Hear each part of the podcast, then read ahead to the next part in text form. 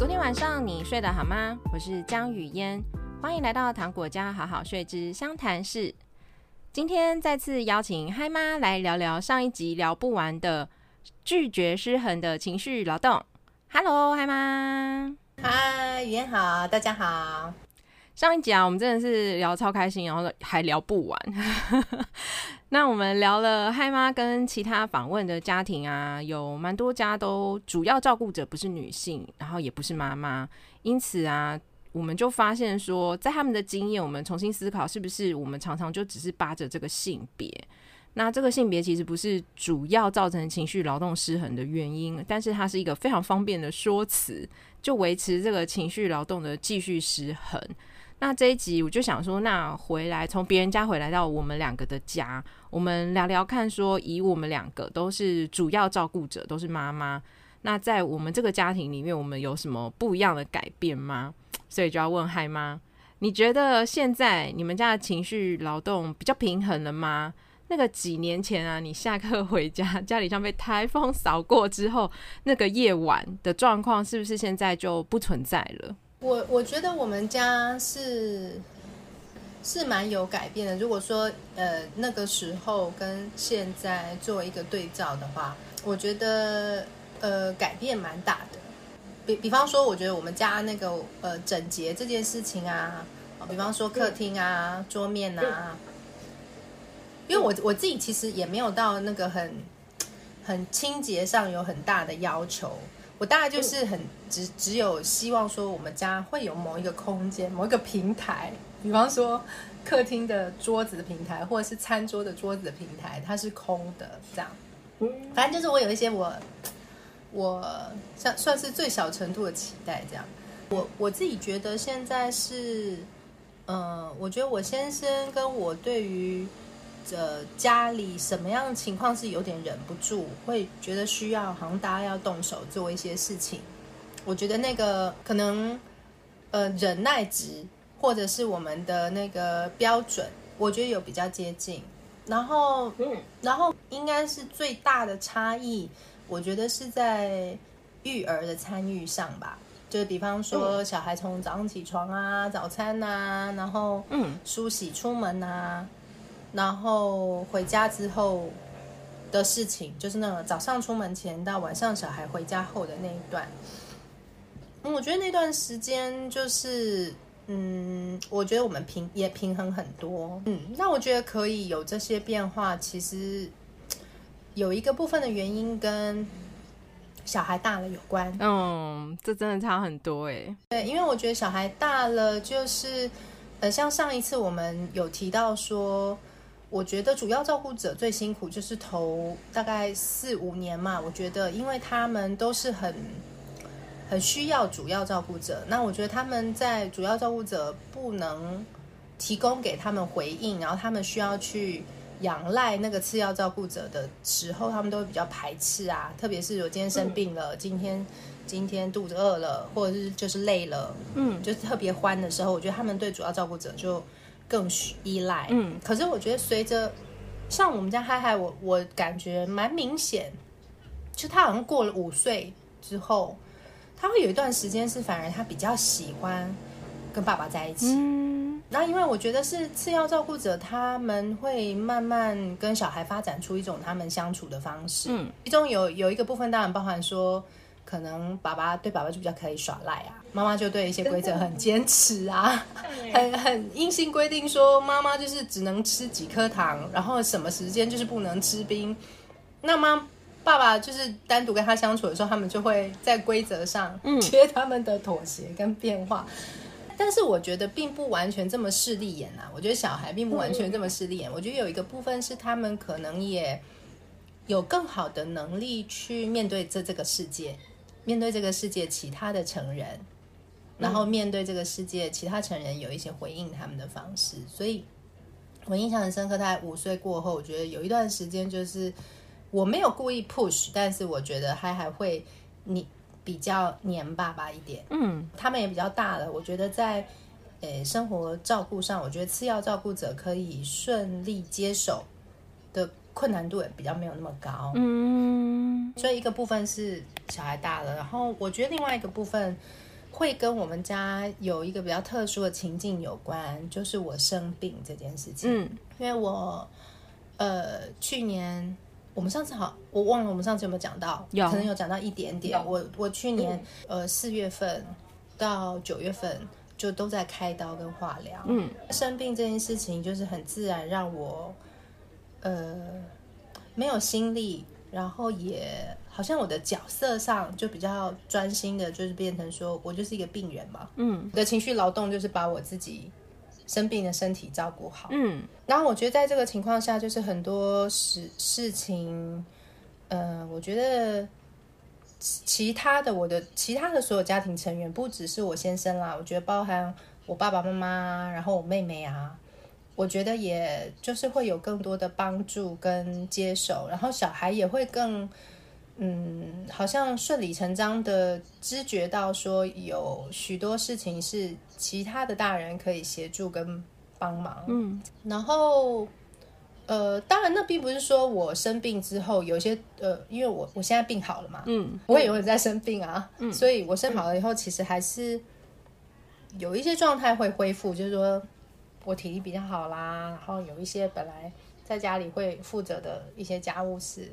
或者是什么，或是脑袋会开始顾顾虑到以前自己会顾虑的一些生活琐事运转什么的，他还是会回来。嗯、我想想看有什么东西改变了。我觉得一个部分可能是我比较相信没有我也没关系。嗯，对，所以那个让我变得比较没有那么偏执。嗯，就是比较没有那么某些事情一定要照我心目中想象的某一种方式运作。嗯，然后另外一个差别就是，我觉得因为先生中间有接手过，嗯，所以我觉得他就会对于某些东西是比较熟悉。像我印象中，我那时候呃生病嘛，那我就没有办法那么常煮饭，所以我重新做了一件事情，就是我我订了一些比较方便热的东西啊，然后我把厨房的一些器具重新 arrange，因为就是我我我体力差。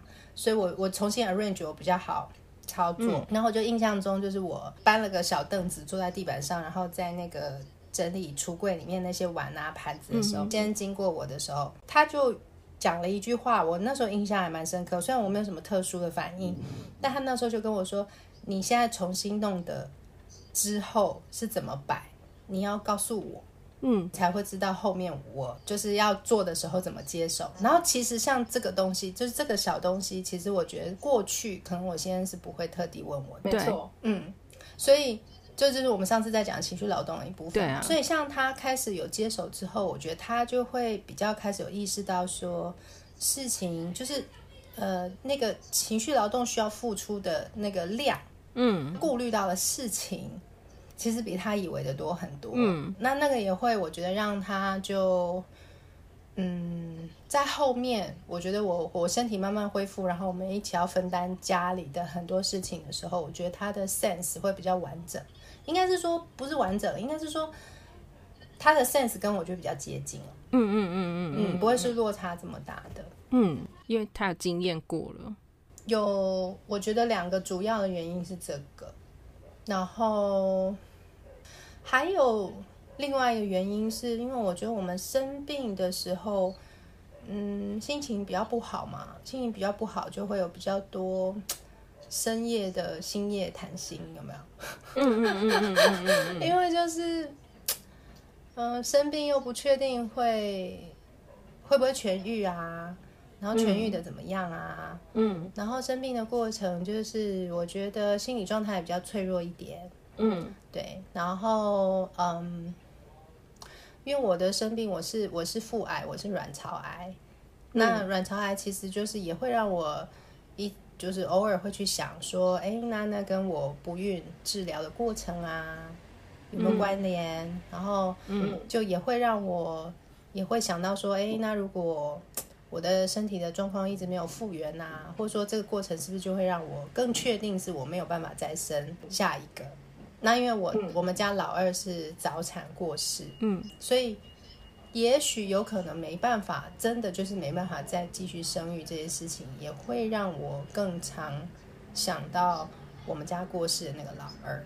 那所以想到那个老二的时候，嗯，就有时候加上生病、难过什么的，我们星夜谈心的时候，我就会从常常把我们从老大出生之后，我们我们感情上面受到的冲击啊，嗯，然后两个人关系的改变啊，就是就常、嗯、就我就会从有点像。也没有，也不是跑马灯，但是就是会从头对开始去讲说我们的关系是怎么变化的时候，我觉得在那个星夜谈心的过程里面，可能我觉得我先生比较有听懂，因为上次我们在讲说有一个很困难的部分，就是我们常常没办法让他们听懂情绪劳动，对，我们觉得不平衡的原因是什么嘛？我觉得后来可能他比较有听懂的东西。不见得是我去说某些事情不公平或不平衡，嗯，因为我觉得那个不公平跟不平衡，好像他们就听到这个 key word 就卡住，对，就后面的东西都听不进去。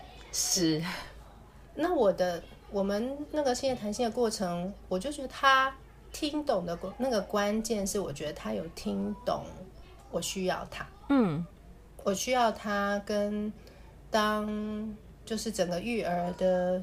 情况让我觉得没办法承受或没办法呼吸的时候，那个我很孤单的时候，我其实是非常非常需要他。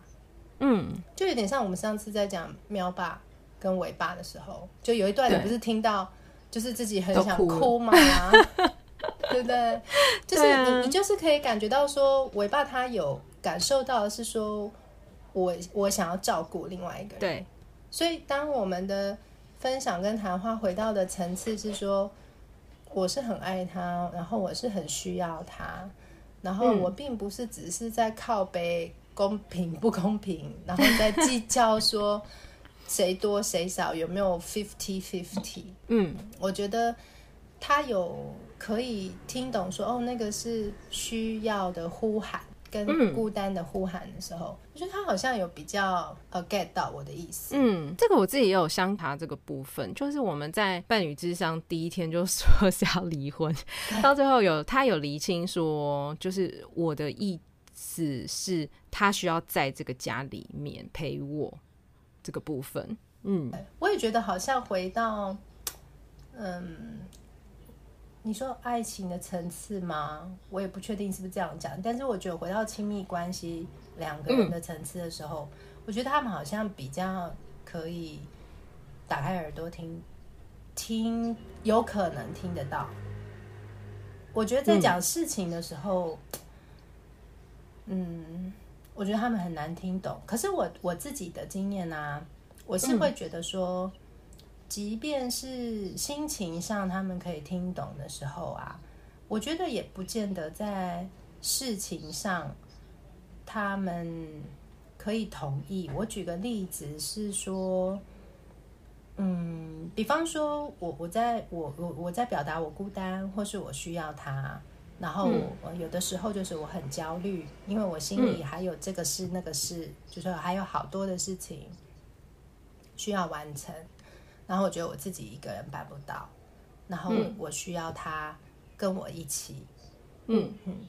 的时候，我觉得他如果他有过几次的经验，其实是他听懂了我的这个心情，然后他给我一些回应，是说他是想要照顾我的，跟陪伴我然后但是同时他也会可以比较有，嗯。有力量一点的声音去告诉我说，可是很多事情他觉得可能我不需要这么为难我自己。嗯嗯嗯嗯，就他有有有对对对，你的经验你要不要分享一下？我觉得这个部分，我觉得也是后来我觉得有有一点可以透过，就是当他 involve，然后当他比较知道他被需要，然后他在那个被需要的那个 moment。去表达他想照顾我的方式，是他其实觉得，比方说 A B C D E，他觉得 B D E 都可以放下，B D E 都可以明天再做，或是 B D E 不要做也没关系。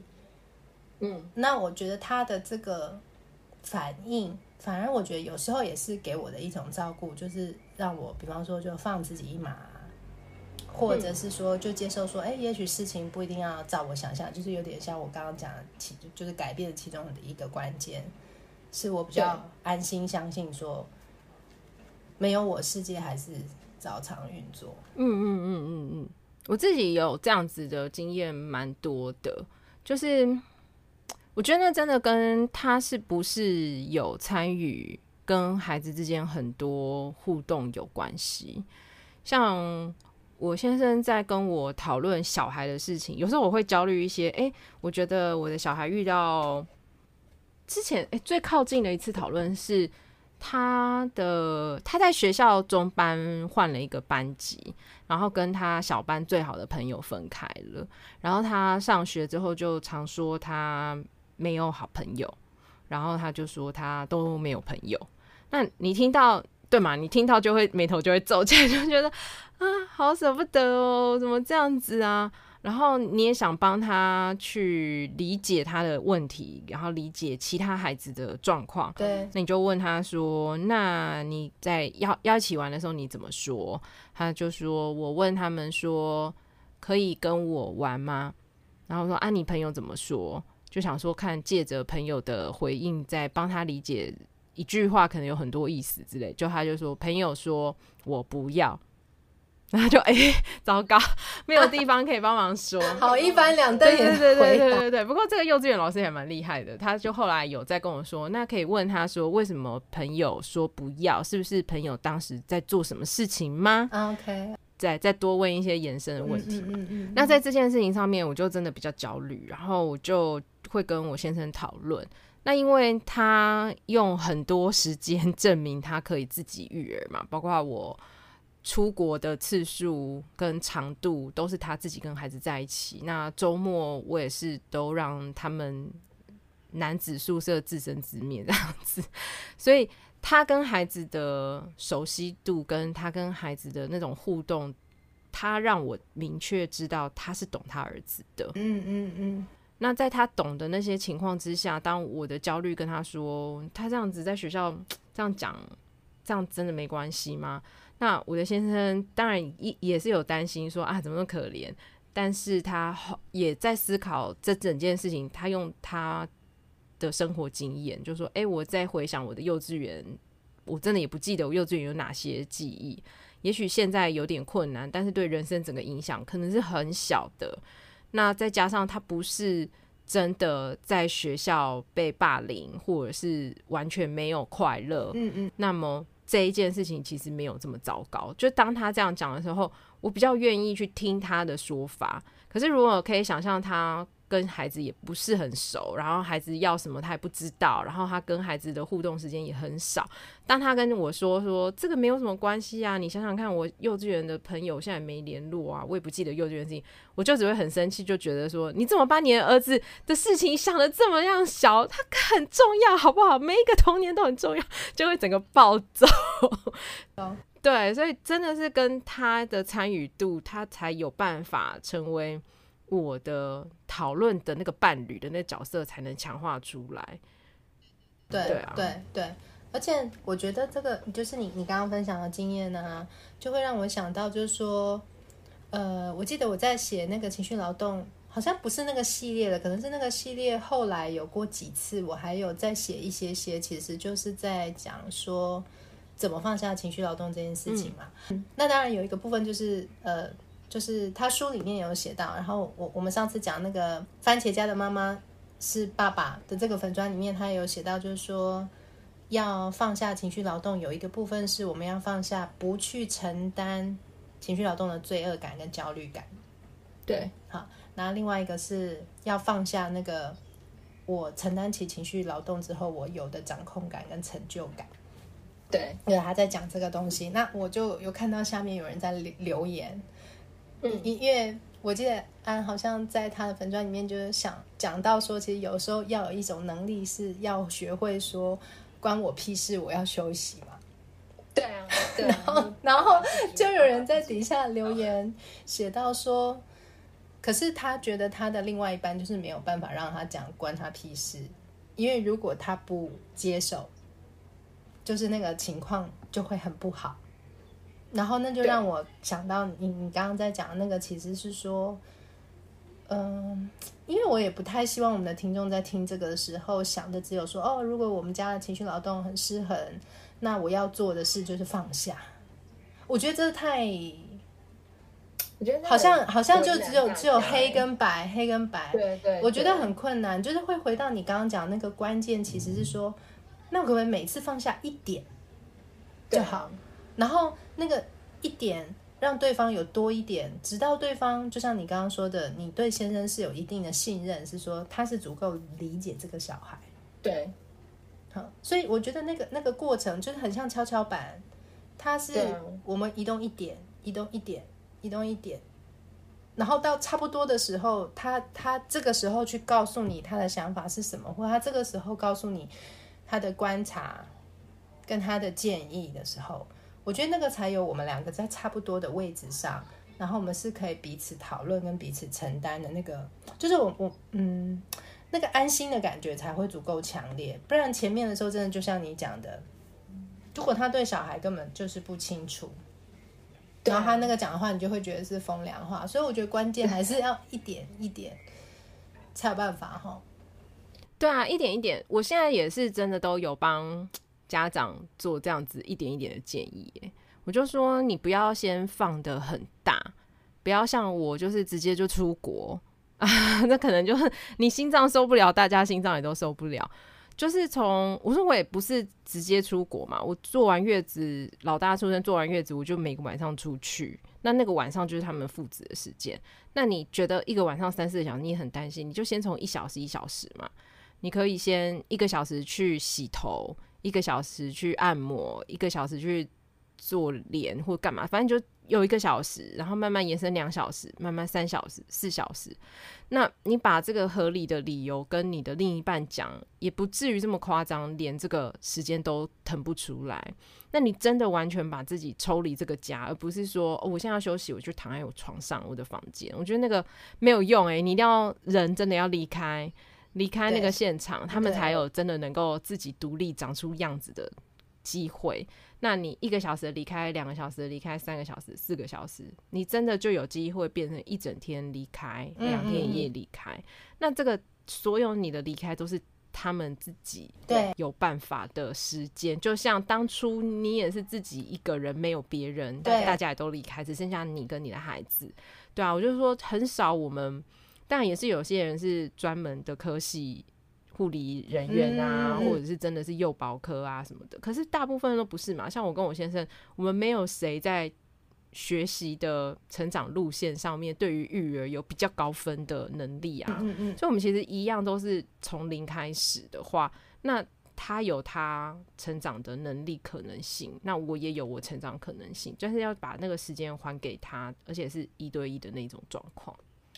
对、嗯、对，而且我自己觉得那个还给他，嗯，我的经验是有时候还给他，然后回来的时候，我觉得也是要对，呃，就是，嗯，他们两个一定会有他们两个自己的模式，然后他会用他自己的方式运作这个部分，要给出一定的心脏跟弹性。然后我我其实觉得给这个东西。我觉得也会让次要照顾者在接手的过程里面比较容易长出他们自己的东西，比较相信自己长出来的东西是是 OK 的。嗯，对，这个部分也是很重要啊，就是不要一直扒着什么教养一致性吧。我觉得每个人都不一样，那你的一致性是你自己的，而不是要求你的伴侣要跟你一致。那孩子也会从这样子的。不一样理解说，诶，每个人其实真的都可以长得不一样，他也可以长出他自己的样子。我觉得反而是好的。然后同时也因为你给你的伴侣这样子的信任度，就你没有干涉他，你相信他的样子，那他也更容易在于愿意接手，跟接手的时候知道他不是要被回来审核的。我觉得这种轻松度也必须要留给他。我自己觉得这件事情也也也会蛮也会蛮重要，不然每次留给他回来以后，我们又挑三拣四的，结局就是很难从一个小时变成两个小时，两个小时变三个小时。对，你自己也放不下，你就觉得你看吧，我一个小时不在，他们就把它搞成这样，你就觉得又是一个非我不可的状况。可是如果你一个小时回来，就觉得说耶，我一个小时好好的，他们也很不错，那就很好啊。那以后有什么你期待的？可能就像你的那个晚上，就回到家，家里被炸锅，可是你就是收完之后给对方一个下次我的期待是这样，那那个比较有机会。前面成长，不是就是纯粹就是在批评这种感觉。对对，我觉得是差别蛮大的。嗯，那我上还想要再聊啊，就是在这本书里面，他有聊到就是希拉蕊在美国参选选举的这个过程，就是他从政过程，其实他是一个真的蛮不错的政治人物，可是他被用非常多性别的方式去。前后互相上上下下左左右全方面的检验，包括他如果比较严厉一点的去质询啊，去说明啊，那大家就会觉得说这个女人太超过了，太可怕了。事实上，他在参选的时候，我真的是在美国刚好，那我真的听到很多人就会觉得说，哇，她是一个这么厉害的女人，你这样愿意相信她吗？可是同时，其他男性候选人都没有这种被这个方向检视，好像很有心机。其实没有什么关系啊，他就算是一个野心很大的人，难道你不应该就是野心很大才能够走到这一个步这一步吗？那每一个男人从政人员都是野心这么大，那也是这么敢冲突。但是他身为一个女性候选人，他就不应该选择冲突，他就不应该有野心。嗯嗯嗯嗯。你在说的是说，好像反正我们的社会文化里面，对于男性的标准跟女性的标准是有很大差异的，很大的差异。就是同样的事情，男生做，大家就会觉得说啊，好合理哦，他是捍卫自己。我想到的是一个那个演艺圈的明星，那他听说就是脾气很差，所以大家都知道他脾气很差。然后最近就有的。刚好又看到一些在 Me Too 下的分享，就是说，哎、你看演艺圈这样炸这么多很糟糕的人，不过你想想看，那个脾气很差的人，他为什么脾气这么差呢？因为他都是要去赶飞机呀，他赶飞机就是为了去跟家人团聚，所以他再怎么样都是个好男人。我就想说，如果今天是一个女艺人，她发飙说她要回家接小孩，所以你们通通都不准迟到，你们会用同样的温柔去包住他，说：“哦，他会可能会批评说，就是什么他很不专业，或者是怎么样的吧。”所以就觉得很双标这个部分，我就常常觉得蛮不太能接受的。嗯，我觉得很多时候就是女性会面对是蛮蛮矛盾跟冲突的期待啦，就说你又不能太愚蠢愚妇，但是你又不能太聪明到。会给人威胁感，对，然后你又要，嗯，就是就是我们常常说要要上得了厅堂，进得了厨房，然后还要在床上要有很好的表现，但是又要端庄，就是，嗯，就是很多矛盾的矛盾的期待啊。然后同样一个情境里面，你会发现，如果那个那个对象是男生是女生，我觉得我们的的期待就会。不一样，然后我我自己也觉得这个事情好像从很小的时候就开始在发生，然后小孩也很小的时候就开始在学习这件事情。即使你像像我之前粉专有写过一篇文，是在讲说，就是男孩小男孩穿粉红色的勇气嘛。那我觉得现在大部分一般的父母，其实对于小男生穿粉红色，或者是说女生比较中性一点，我觉得接受度有很多家庭，其实家庭内的接受度算是已经蛮大的了。对，嗯，改变蛮多。然后，可是我觉得小孩虽然家庭是接纳，可是我觉得小孩要面对就是幼稚园啊、小学啊的小社会里面去突破那个。女生应该要怎么样，男生应该要怎么样的样子，我自己觉得还是很困难。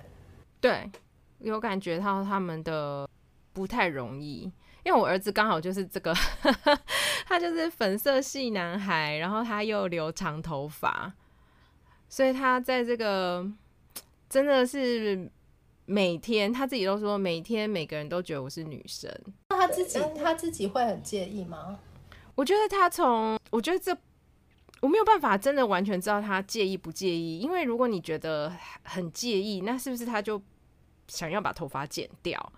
但他也没有，OK，就是他也没有就不喜欢粉红色，但是他真的不介意吗？你又不能够。真的就这样帮他下定论说，就对，他就真的很抵抗外物的这种，嗯嗯嗯，大外宣的这种状况。我自己的观察是，他刚进幼稚园，他是从小就是这个样子，他不喜欢剪头发，然后喜欢粉红色，在家里也是这样。他进了学校之后，老师也没有不行，但是同学，我不知道同学的状况是怎么样，因为我们看不到同学的互动，而且就算老师说。他们真的也会有很多老师看不到的对话嘛？对对。可是我自己知道，说他在幼稚园小班的时候，他不会说，他跟我不会说他最喜欢粉红色，他就会说他喜欢橘色、喜欢蓝色、喜欢绿色。嗯嗯嗯嗯。可是他真的在选的时候，就是我拿东西问他说：“你要不要买一个抗蓝光的眼镜？”那这些颜色给你挑，他就是挑粉红色。那这些鞋子，这两双鞋子给你挑，他也是挑粉红色的，所以他很首选粉红，但他不说。哦，oh, okay. 那他还会告诉我说，我就说，哎、欸，你没有喜欢粉红色吗？他就会跟我说，他的同学，呃，小新才是喜欢粉红色的人。哦，对，OK，我就哦，我就都不会指正他，我就都听嘛，你觉得觉得很蛮可爱。那到了中班不一样了。他就开始告诉我说，他很喜欢粉红色啊。那我觉得这是一个环境上的安全感出现了。那我也是归功给他们学校的老师，有在维护他喜欢粉红色，跟他是男生可以用粉红色这件事情。所以他们每个月会有一次庆生会，那那一个月的寿星可以戴生日帽。他中班的时候就跟老师说，他要戴粉红色的，即便上面写 "is a girl" 这样子嘛，因为没办法，我们的物件。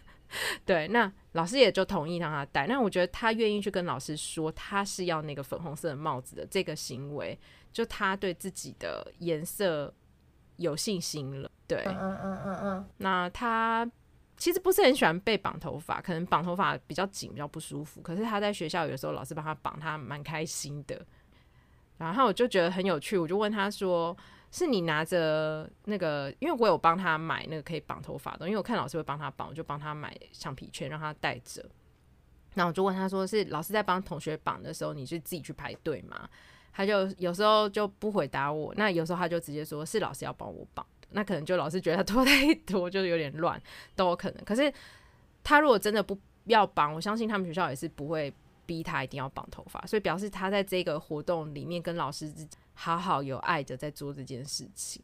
那嗯嗯嗯，除了他学校以外，像我们走在路上啊，真的所有人都是搭讪他或跟他讲话，都是直接跟他说他是妹妹。嗯，他大概这半年吧，比较有时候会说我是哥哥，可是以前的话就都是由我说，或者我们两个都觉得没什么好解释，就两个都不想讲。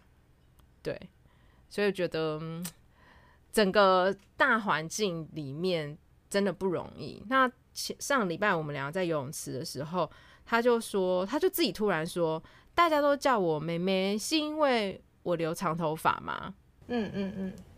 然后我就说，嗯，我觉得可能是因为比较多留长头发的是女生，可是妈妈有看到很多男生也是留长头发的啊，你有看过啊？然后他就嗯，然后就这个话题就又结束结束了。对啊，OK，嗯，哎，你说他现在是中班还是大班？他现在中班升大班，他五岁半。哦、oh，OK OK，新学年就是大班。OK OK，我觉得很有趣，对，而且我觉得可以观察一下。我觉得孩子的，就是这个部分的反应，嗯，我觉得在幼儿园的时候，就是有好的环境跟好的老师。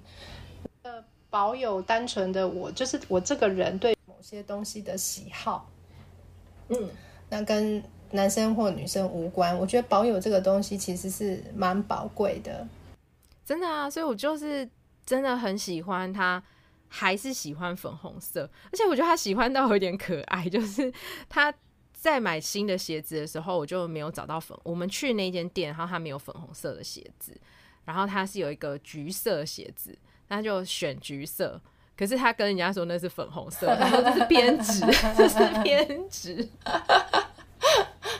他是觉得哦，也就是跟粉红色最接近的一个颜色，这样很可爱啊。因为因为我觉得，就是我觉得他们的小社会啦，就像你刚刚讲的，当然就是我觉得成人的反应会对于他可以保有这个事情的时间，我觉得一定还是有很大的影响。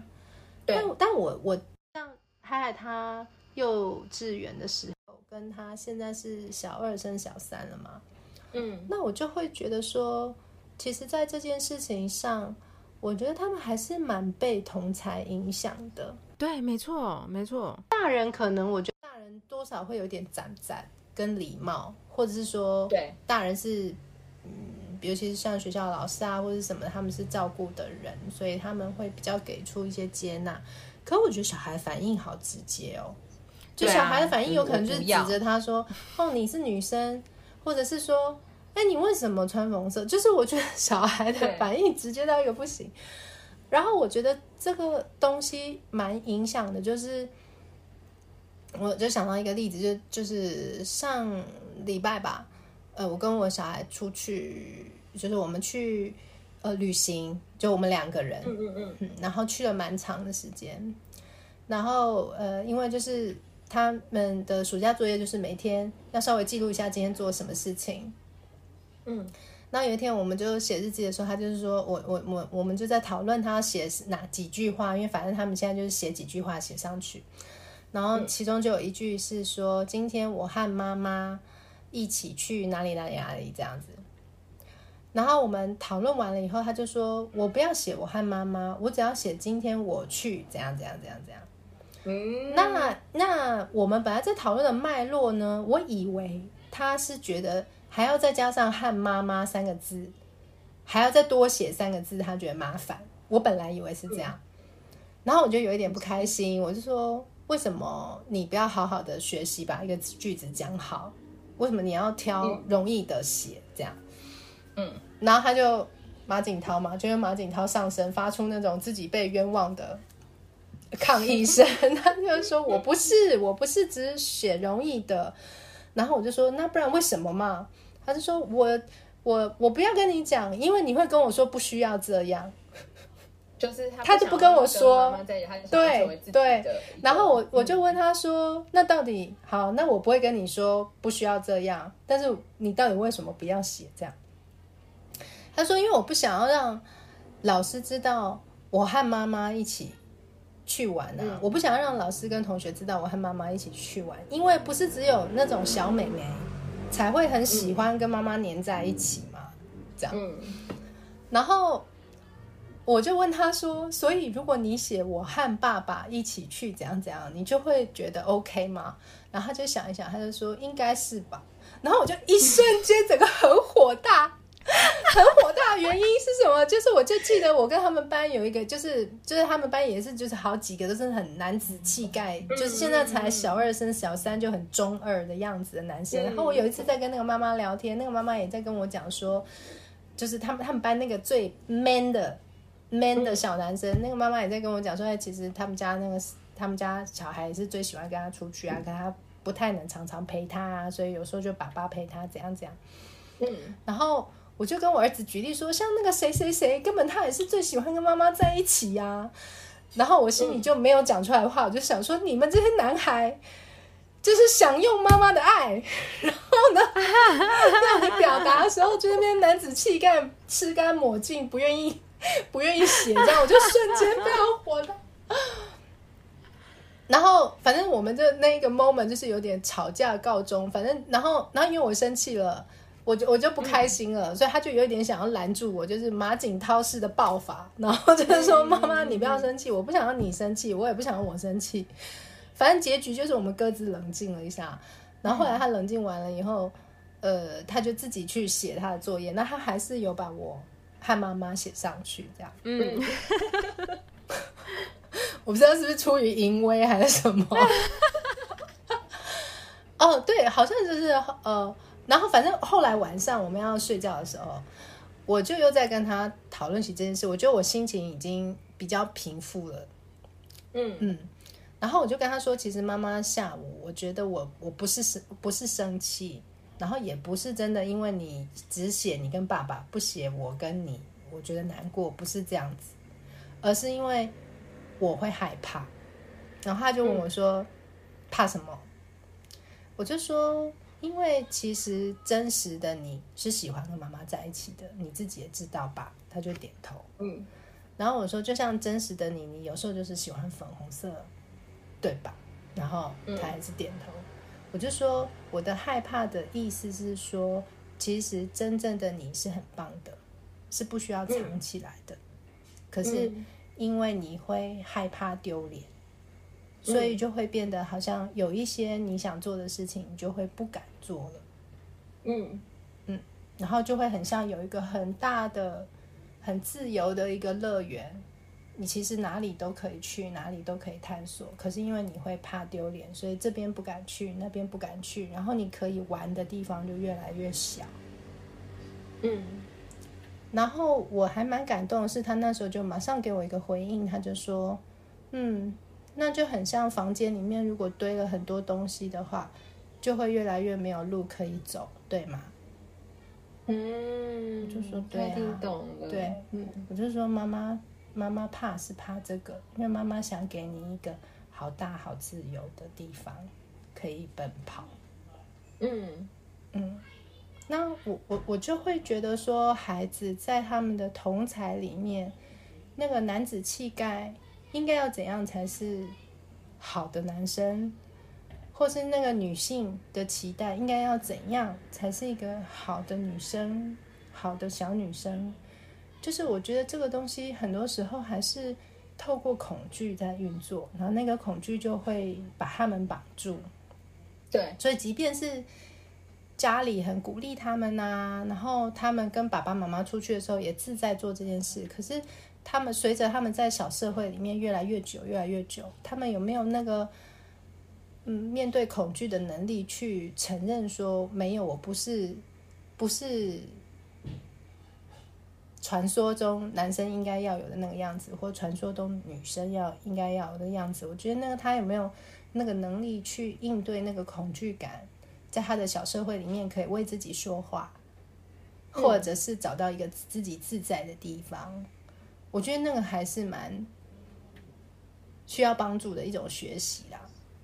嗯，我相信啊，我就真的觉得这条路真的不太容易，我也不知道能够捍卫它到 什么时候。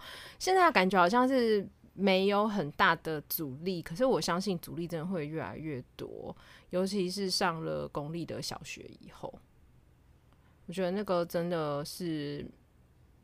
各种各式各样的家庭，然后人数也增加很多。那老师对于这件事情的看法也很不一定，所以这真的就是不知道他的命会怎么样。欸，就是能够做什么，这不很难。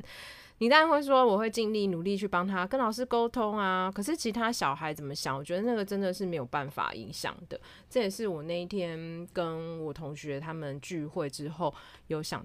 到跟就他的小孩就一个男孩跟一个女孩嘛，他自己我同学他不是那种粉红色系啊，然后洋装少女啊，从小就不是。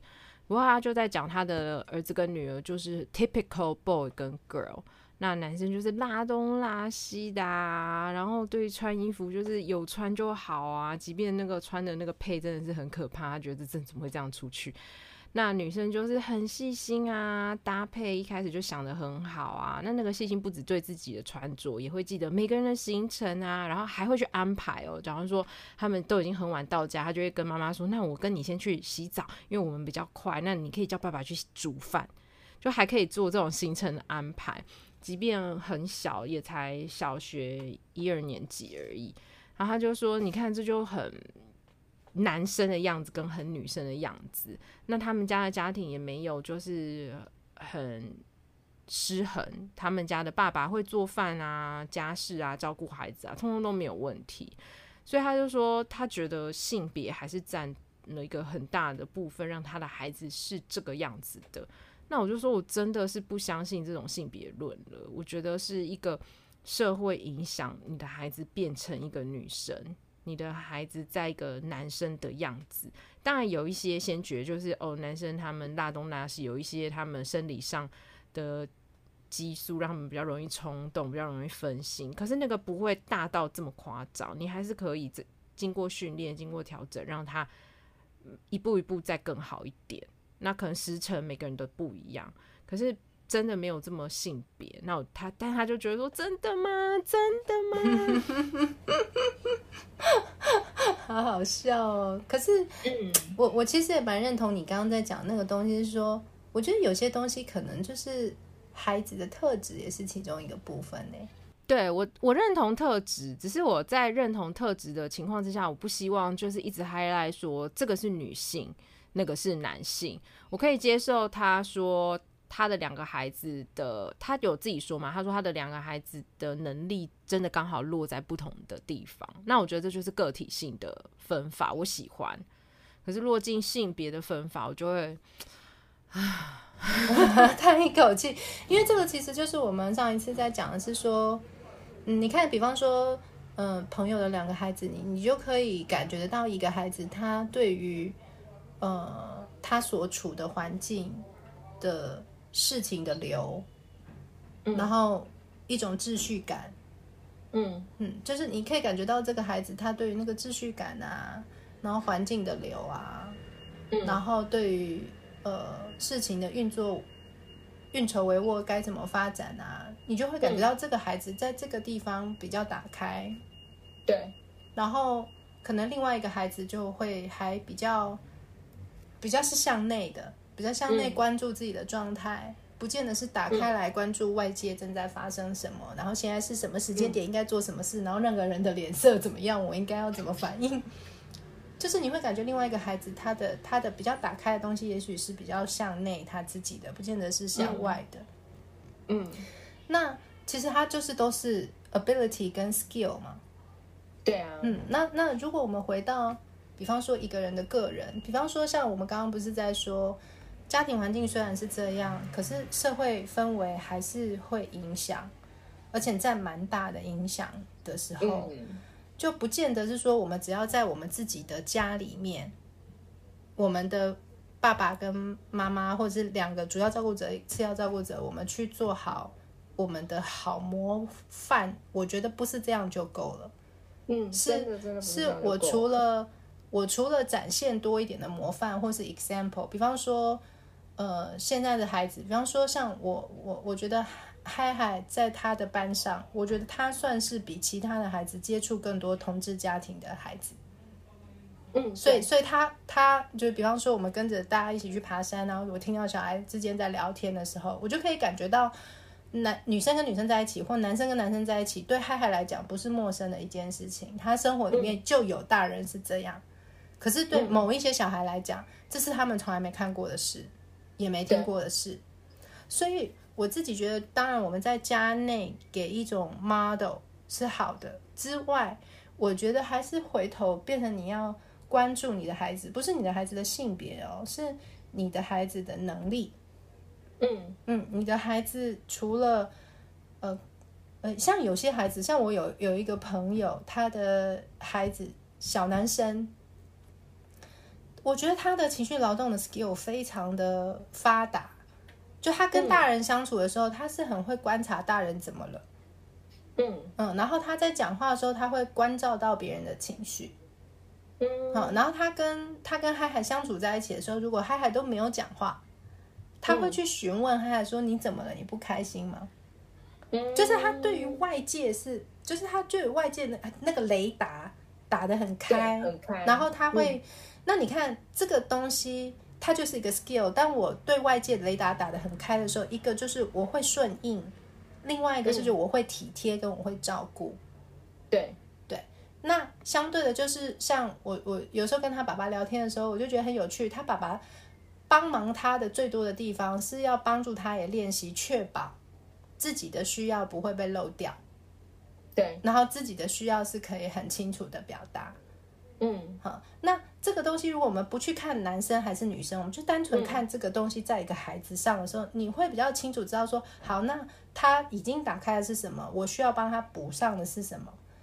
嗯、那但是如果我们只要一把男生跟女生放进来的时候，就会变成有一种差异是，如果这个雷达打开是在一个小女孩的身上，就觉得刚刚，你就觉得很好，没关系，这样很棒。嗯、然后你我们有时候就会忘记帮他把他那个自我需求可不可以表达。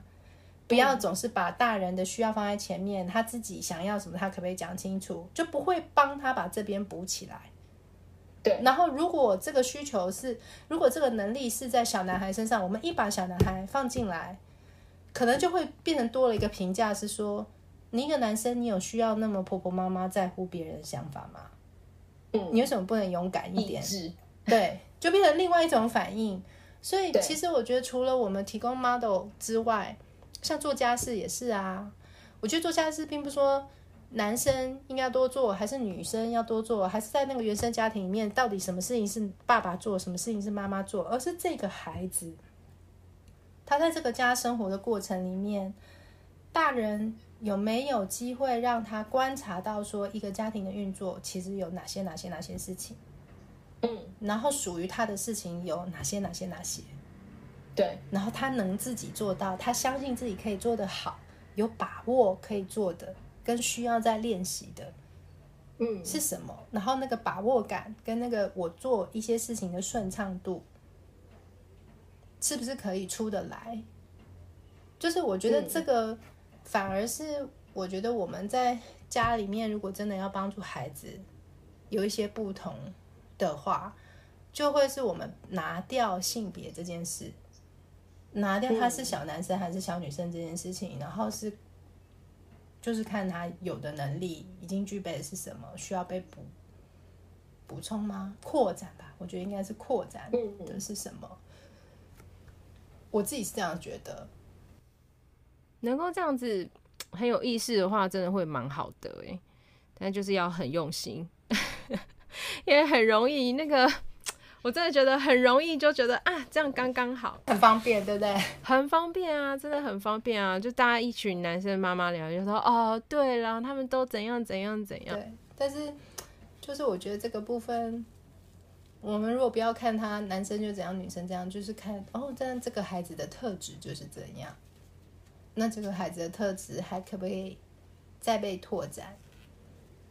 嗯嗯，然后那个拓展可不可以帮他长得更？更有力量，或是更完整一点。当然，有一个部分，如果回到我们刚刚在讲说，在家庭里面的那个情绪劳动这件事情的话，嗯，我觉得也有一个部分是，我觉得现在的爸妈真的可以让孩子在做更多事情了，家里的更多事情，家事，家事啊，然后家庭的运作啊，有时候就是小小的事情，让他们去感觉到说，哎，我我。我投入，然后我们全家一起做一些什么事情的那个感觉，我觉得对小孩来讲，其实也会还蛮重要的。不光是爸爸做什么，妈妈做什么啦。觉得，嗯嗯。那你有什么例子吗？好，比方说昨天晚上好了，呃，昨天晚上就是我我，反正现在小孩就放暑假嘛，所以我们就就是白天都单独在一起。然后晚上爸爸回来之后，那已经是晚餐后了。嗯、然后我们呃就全家一起去楼下稍微运动一下，跑一跑。然后跑完以后上来洗好澡啊，呃，我我嗨嗨他去厨房洗手的时候，嗯，因为他今天就是在家，呃，用我们就是出去旅行买回来的一大桶蜂蜜，泡了很多的蜂蜜水这样。然后他就是洗完澡去到厨房，不知道拿什么东西的时候，他就也不算心血来潮。有的时候我跟他单独在家的时候也会这样，他又开始做一件事，他就是为全家准备晚点心。哦，对，然后就自己去拿了三个杯子，然后把他泡的那个蜂蜜水倒了三杯，然后我们有一个吃晚点心的盘子，他就自己去拿晚点心的盘子来。然后就去翻那个冰箱，看看有什么水果在里面。嗯，然后翻了水蜜桃，但水蜜桃他不太会切，所以后来他就拿了一颗苹果，就开始在那边削皮。然后我我就走过去，我就陪他一起弄啊什么的。然后他弄完以后，他就说：“妈妈，我觉得我们应该除了甜的，还要有一点咸的。”然后所以他就自己跑去那个食物柜拿那个飞机饼干，然后就装了一盘，然后就那个东西准备好，他就拿过去说：“好喽，管家婆来喽。”然后他就把碗点心跟那个那三杯饮料都摆在桌上。然后我老公就说：“哦，嗯，你今天怎么这么这么闲情逸致？”就对了，他说。嗯这是你不知道吧？平常我跟妈妈在家，我就会这样啦，很骄傲耶。对，所以我的意思是说，他不见得是说一定要某个家事就是他负责做，我觉得倒未必是这样。可是就是，呃，他呃，除了他有能力做的事，尽量让他自己做。比方说，他的衣服他自己折，他的书包他自己收，然后。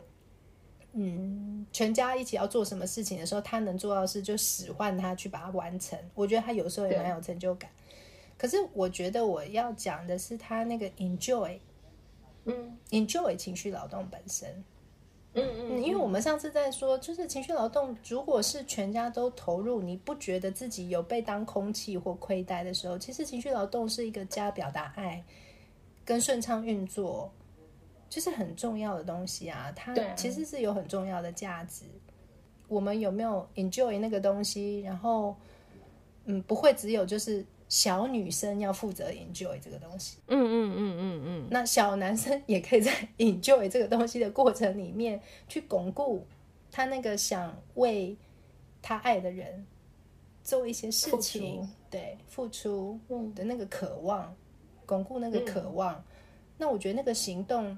就比较容易出现了。我我刚刚讲的时候，其实我想的是这样，很不错哎，这个例子我觉得很好，也很温馨，又很可爱。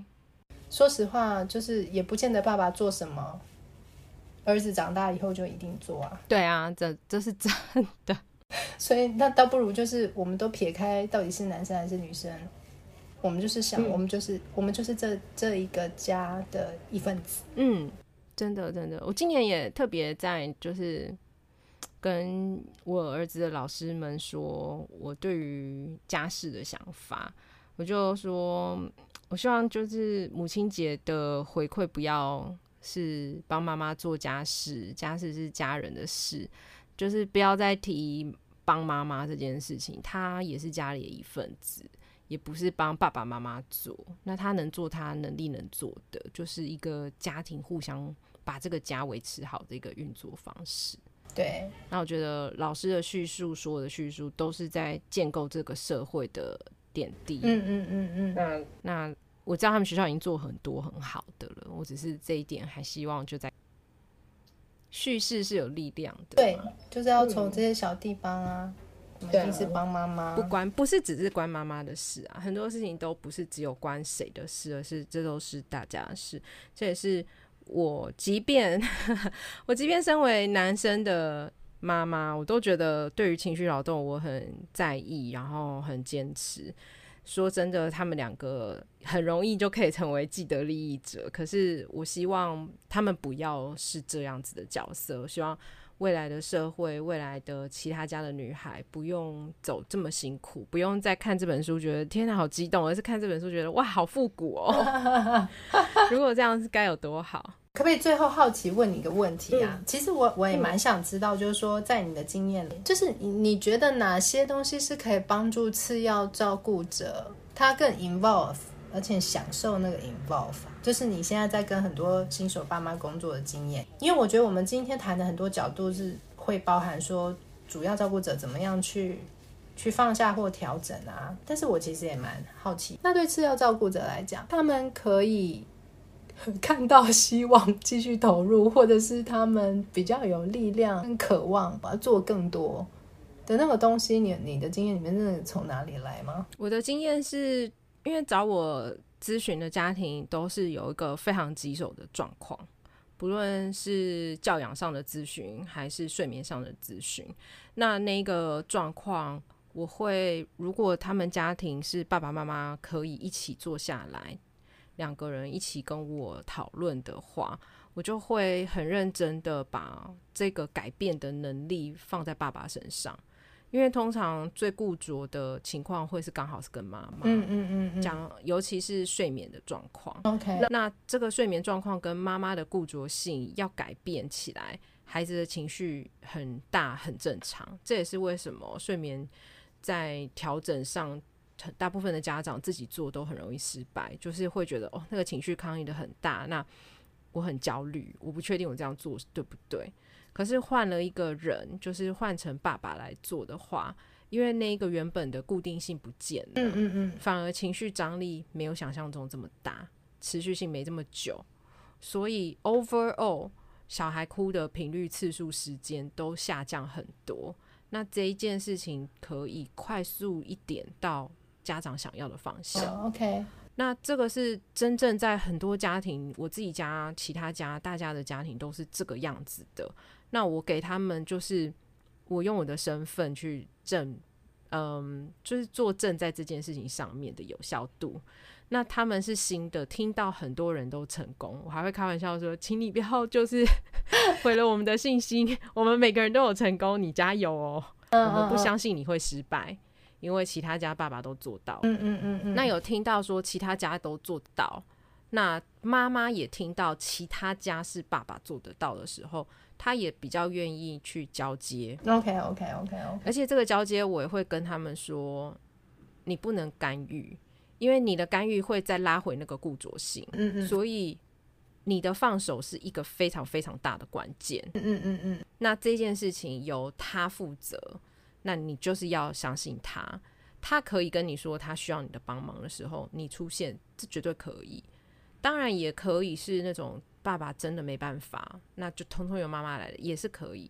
只是如果爸爸愿意的话，这改变顺利度很高。那大部分愿意做的父亲，真的是到现在都没有失败过。嗯嗯嗯嗯。那这一些在这一个冲突之下，解决了一个我身为爸爸解决我们家最棘手的问题。嗯嗯嗯，他的地位怎么可能不高？那个价值感，嗯，那个翻转性，对，然后。伴侣之间互信的程度会三级跳，就诶、欸，以前我觉得他很没办法，但是这件事情我最痛苦的这件事情是由他解决的，我绝对相信他的能力了，这个记忆点很高。那先生也会觉得说，你看我成功了的。不是去跟老婆炫耀，是自己在心中就发现，我其实很、欸、我做得到。我的小孩是我处理好的，我做得到。那在未来的投入的主动性跟愿意度，他也自我信心感觉良好。嗯，OK。对啊，所以我的隐藏功能就是维持婚姻和谐、没离婚去的 隐藏功能。那我在我们两次聊天中间，我刚好就采访了一个之前的客户。Uh huh. 最后要收尾的时候啊，他先生就跑出来说。他觉得睡眠调整帮助他个人最大，就是让他成为一个很有信心的爸爸。嗯，我听到我真的快要落泪。我觉得对，那我有成功这件事情是我真的很努力在做的。然后他自己想到我，告诉我，我觉得很开心。真的耶，这回馈好重要。而且我觉得这个阶段的爸妈其实真的是最需要的。而且在这个时间被翻转，我觉得是最幸福的啦。因为我觉得真的又在拖过了，在更久的时候，我觉得要在，因为就就就过了，然后累积了太多的恩怨，才会来我这里。所以我在避免他们走去你那里，在你那里就可以搞定的话，你看省下一大笔资商费。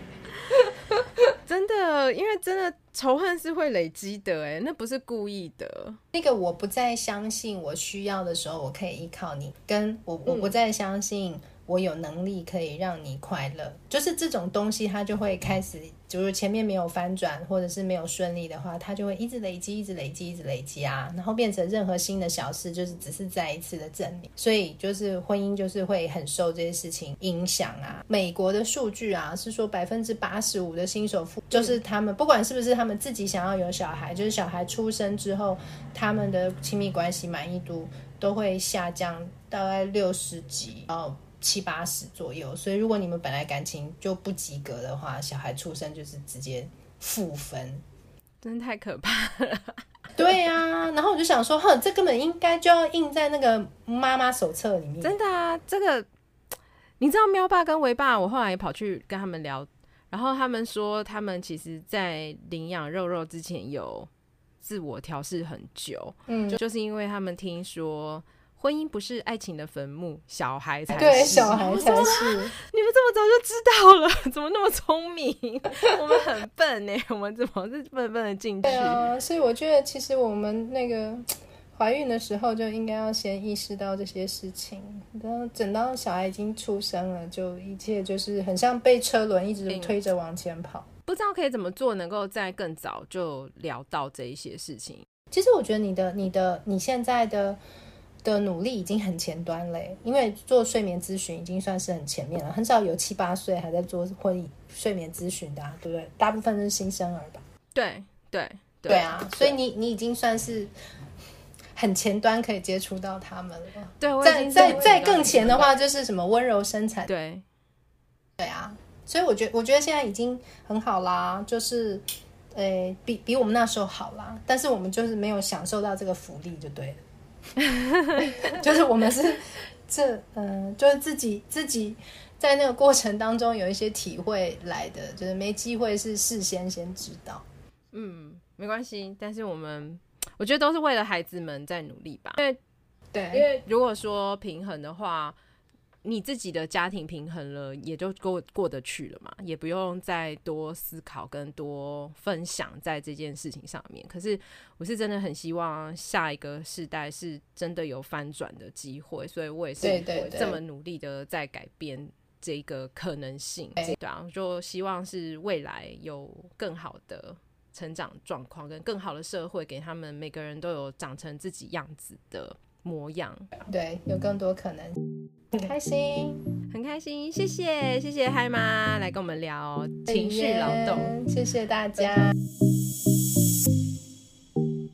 再次谢谢嗨妈心理师来到糖果家好好睡，和雨嫣一起聊这个每个人都该关心的情绪劳动话题。除了一小步一小步的把伴侣拉进主要照顾者的育儿空间里，也在面对孩子时拿掉男生女生的滤镜，用孩子的能力以及孩子该被再扩充的能力去陪伴孩子长大。诚挚的邀请大家一起来进行这场社会价值的改变吧。嗨妈黄以白本身的专业是伴侣治疗。全台湾第一个由婚姻治疗师来谈伴侣治疗的线上课程，我们再一次已经上线喽！你想知道该如何和目标不一样的伴侣沟通吗？吵架之后又该如何修复呢？如何重建亲密关系的连结？怎么在找回亲密当中又能享受自己的独立性呢？怎么样在关系里面既黏又自由？这些如果都是你想过的问题，那么这堂课请你千万不要错过。课程资讯我会放在本集的资讯栏哦。我是最懂安全依附关系的婴幼儿睡眠顾问江雨嫣。无论你们的家庭是否需要宝宝睡眠顾问的协助，都祝福你们今晚宝宝好困，一家困好。如果你喜欢今天的节目，欢迎到本集的资讯栏或是 IG 首页链接里赞助雨嫣喝杯珍珠奶茶。让我充满热量的继续带给大家好听的内容，也别忘了把这一集分享给你的朋友，在各大 Podcast 平台给雨嫣五颗星，留言和雨嫣聊天哦。千万不要忘记追踪糖果家好好睡的粉丝专业 IG 和 Podcast 哟。